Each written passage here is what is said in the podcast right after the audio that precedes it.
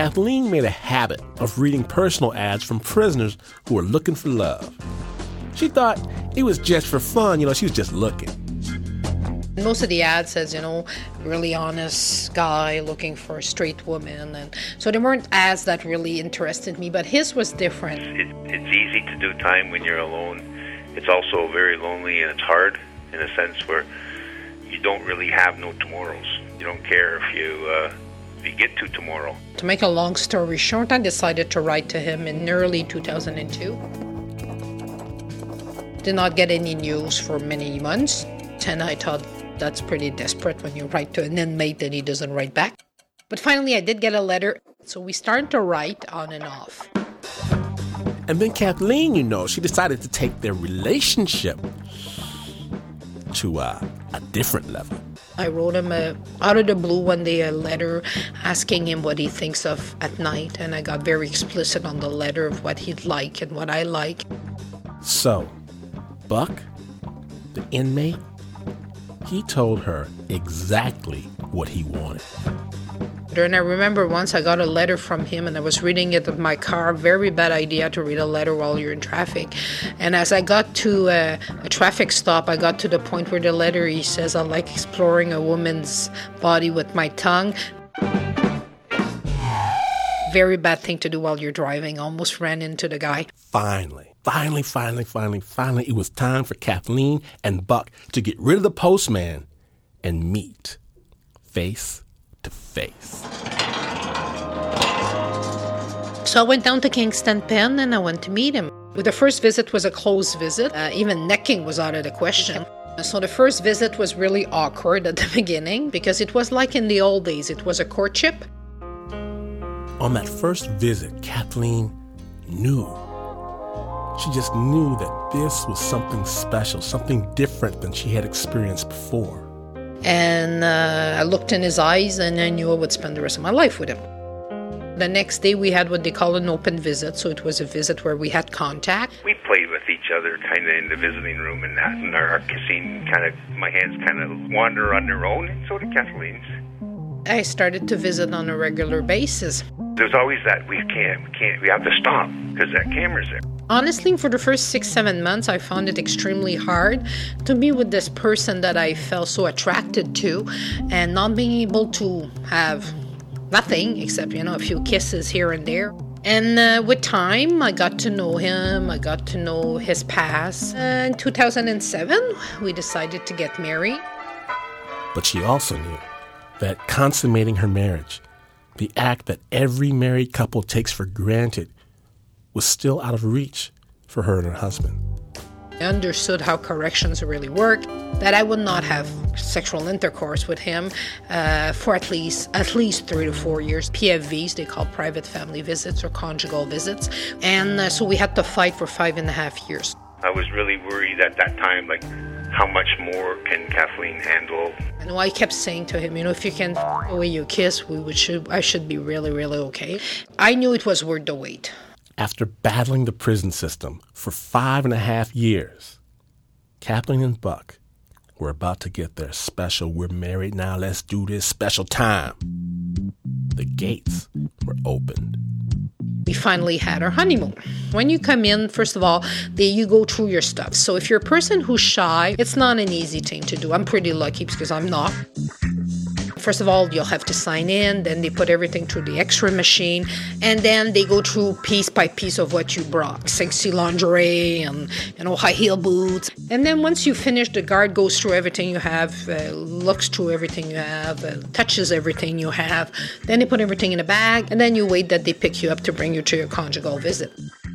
First VFP, it was just for three hours. Like having the first date after six years. And me, who's not very shy, I was so shy. I was like froze up, sitting on the edge of a, a sofa. I didn't know what to do, didn't know what to say. I felt like this idiot sitting there going, okay, okay. you want to watch TV? Okay. you know? And I'm like saying to myself, okay, I'm married to this guy for life. We've been together six years, and I have no idea what I'm supposed to be I doing. knew what to. I, because everybody else tells me, I knew from before. I, of course, I'm inside here, so I know what's coming. I know what the VFP looks like. I know what it what's there, what's possible for us. And I'm surprised because I thought it would be the opposite for the longest time. That I'm the one who would have to calm him down and tell him it would be okay and take the reins. On her way in, she was expecting something different. I think she was expecting some cement room with a bed and a sink and a toilet. That's it, like a cell. Where she walked into a little apartment, and that kind of really made her unsure and nervous. I had this expectation I had to perform. But also very excited about the possibilities now that we don't have cameras looking at us. Now, Buck had been in prison for many years at this point. That's a long time out of the saddle. And the old moves, they didn't come back as easily as he'd hoped.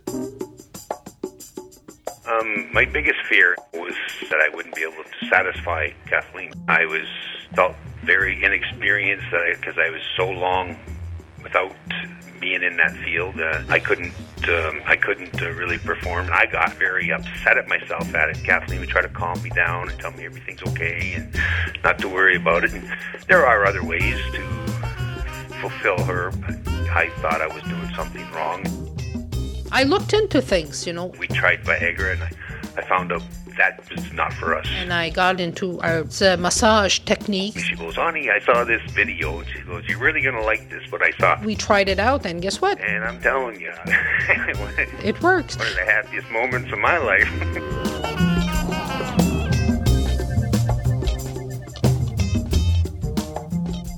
And how many times did we do it in three hours? I don't know. I, I counted around 14, 15. we were going like rabbits. We did it everywhere, all the time.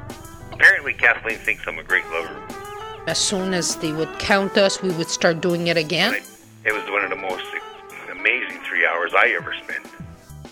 The real challenge for Kathleen was trying to adjust to having a regimented love life. You know, I know exactly when I'm going to do it, you know, from which day to which day. And that takes away some of the spontaneity. And that's hard sometimes because, you know, sometimes you're just not in the mood. But, you know, you, there's this expectation of doing it.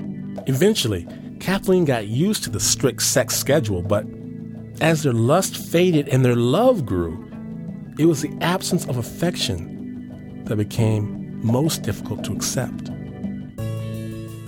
Like, you know, maybe tomorrow night or even tonight, I'd like to cuddle up and watch a movie and kiss him, but I can't. What I crave the most is not physical sex, it's just being together, like being able to cook a meal together, being able to, you know, uh, watch the movie. Even if, if Kathleen's gone in the bedroom to read because she doesn't want to watch what's on TV, I can get up and go to her at any time for the next three days. I don't have that when I'm in myself. You realize when you start having conjugal visits that those are the, the small little things that you miss more than the physical contact. For me, the most amazing thing is uh, the ability to reach my hand out and she's there. It's very lonely and it's hard to do time when you're alone in a sense where your tomorrows don't really exist. You don't care if you uh, if you get to tomorrow. Now, since Kathleen came into my life, it's there's a change that I've noticed that you look forward to certain things, to actually everything. Many thanks to the happy couple for sharing their story, and thanks as well to producer Kaitlin Prest for bringing it on home for us. You are listening to Snap Judgment, and to hear more stories, visit snapjudgment.org.